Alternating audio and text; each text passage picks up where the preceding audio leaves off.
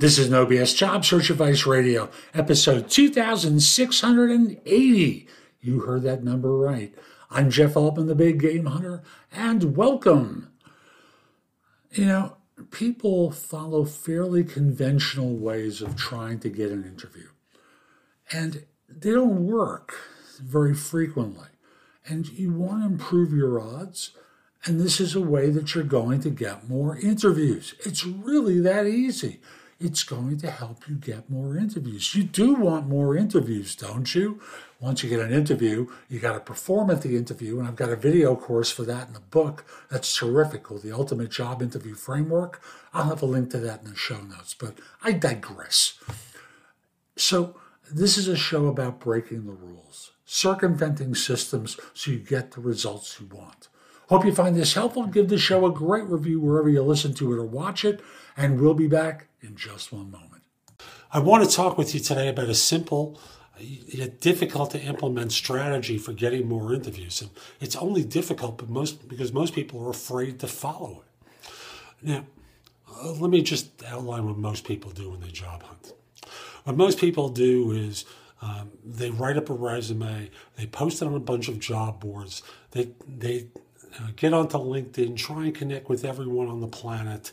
Um, which is difficult, but I won't go into that right now. But then they do nothing with those connections. They talk to all their friends, say they're looking for a job, um, and then they sit back and wait for the phone to ring. Now, statistically, 20% of all jobs are filled by job, I'm sorry, 25% of all positions are filled by job boards or recruiters. I forgot to mention, they send out their resume to a bunch of recruiters. So 25% of all jobs are filled that way. Most jobs are filled through networking. But there's another part to that equation of networking that most people don't pay attention to. Let me talk with you about what that is and talk with you about what you should be doing while you're uh, out doing all this other stuff. And, and that is, I want to encourage you to break the rules. Huh? Break the rules? See, the rule is imposed by some bureaucracy to say you apply to our company only through our applicant tracking system.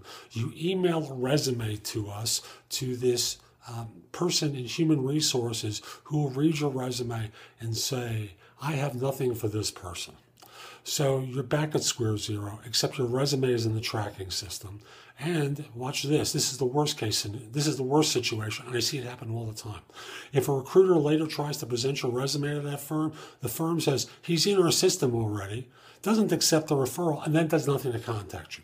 And, I, and it happens so often, it's ridiculous. Here's what I want you to do.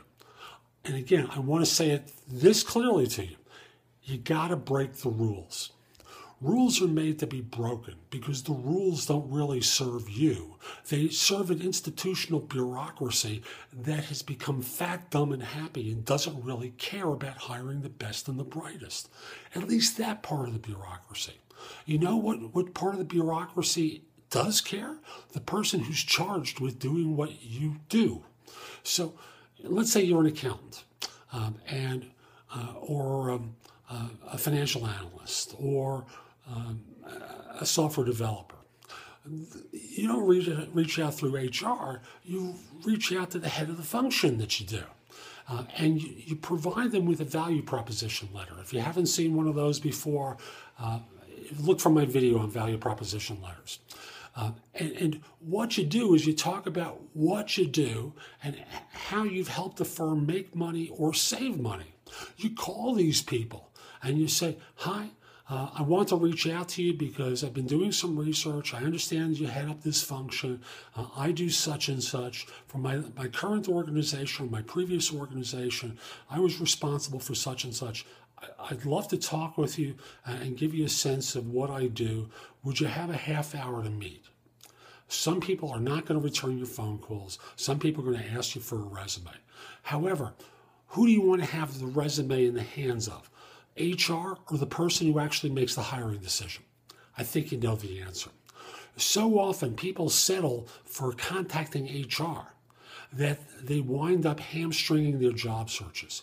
You need to start learning to break the rules and get to the real decision makers and circumvent HR. So that's today's show. I hope you found it helpful. And if you did, here are a few ways I can help you. First of all, visit my website, thebiggamehunter.us.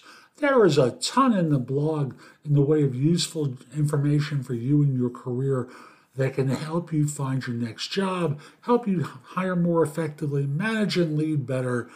But there's a lot more job search material there.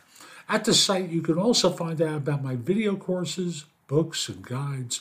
Schedule time for a free introductory call, which I call a trusted advisor session or just ask me questions through Trusted Advisor Services, where you book a little bit of time with me and I answer your questions. Or, of course, you can schedule time to go with coaching with me so I can help you with your career, particularly with a job search. Because after all, people hire me for no BS job search advice and coaching globally. I'd love to help you. Lastly, connect with me on LinkedIn at linkedin.com forward slash IN forward slash the big game hunter. Have a terrific day, and most importantly, be great.